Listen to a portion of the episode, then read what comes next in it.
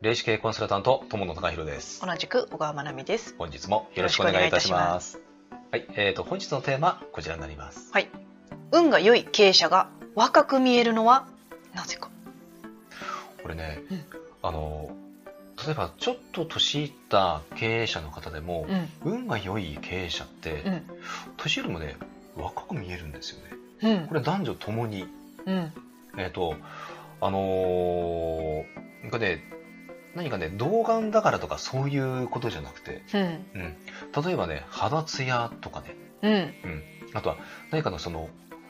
えーと、エネルギー的なものって言っちゃうとちょっとね抽象的になっちゃうんですけども、うん、なんかねやっぱり違く見えるんですよね。でこれはやっぱりね、えーとまあ、だからこそ運がいい、うんという言い方もできますし、うん、で、えーと、逆にね、運を良くするためには、うん、えーと、若く見えるような、えー、風な工夫というんですかね、まあ、例えばその食事食べ物であったりとか、えーうんうん、女性だったらまあ化粧とかね、うんえーまあ、あとは、まあ、いわゆる生活習慣かなこの場合睡眠とかね、うんうんうん、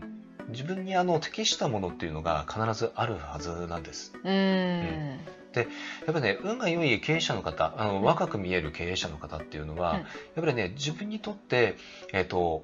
何が合うかっていう、うん、やっぱりそこをねすごく、うん、あの気をつけられてるというか、うん、分かってられてるというかね、うん、で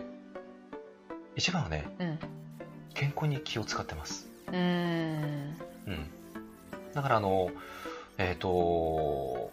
やっぱね、健康に気を使ってるからこそというところはあるかと思います、うんまあ、自分にね、うん、いいことをしてるじゃないですか、はい、自分をいじめないようにしたりとか、はい、っていうこともあるしやっぱり目標もあるし、うん、目もキラキラしてるしね、うん、そうなんです、うん、だからねやっぱりねあの老け顔とかね童顔とかそういうのは関係ないんですよ、うん、やっぱね表情であるとかあの目つきとか顔よくね顔つきとかってよく言いますよね。まああの、うん、人相とかとも言うしね。うん、そう。だからこれはねあのやっぱりね運がいい経営者の方ってやっぱね顔つきがね良、うん、くなるんですよ。うん、えっと笑顔の方やっぱり多いですし、うん、やっぱりねそうなるとねエネルギーがやっぱりね内から湧き出てくるんですよね。うん、こうでそうなるとねやっぱりね若く見えるんですよ。うん、不思議と。そういう人って、うん、やっぱりその顔が光って見えるし、うん、ああそうですね。そうじゃない人ってくすんで見えるんだよね。そうなんですよね。それが老けたりとか若く見えたりっていうのを一役買ってるところもあるよね。ありますね。うん、そうだから結局あの運がいいっていうのは、うんまあ、つまりね、えーと、エネルギーがそれだけ高いってことにもつながって、うんえーと、エネルギーが高いとやっぱりね、うんえーと、光って見える、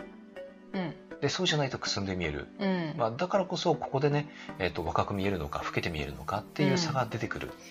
まあ、卵が先か鶏が先かみたいな話になるけれども、うんまあ、とりあえず見た目から入ってもいいよねっていうこともありますよね、うん、そうですね。ありますね、うんはい、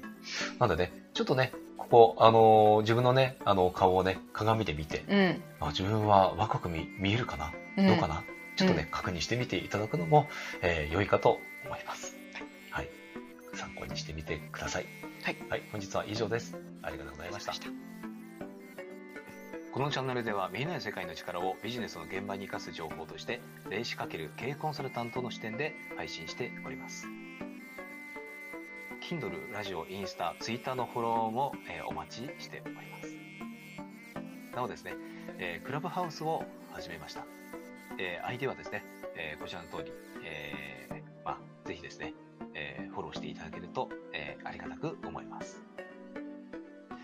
お仕事のご依頼は詳細欄に記載の問い合わせフォームからお願いいたします。高評価、チャンネル登録で応援いただけると励みになります。ありがとうございました。ありがとうござ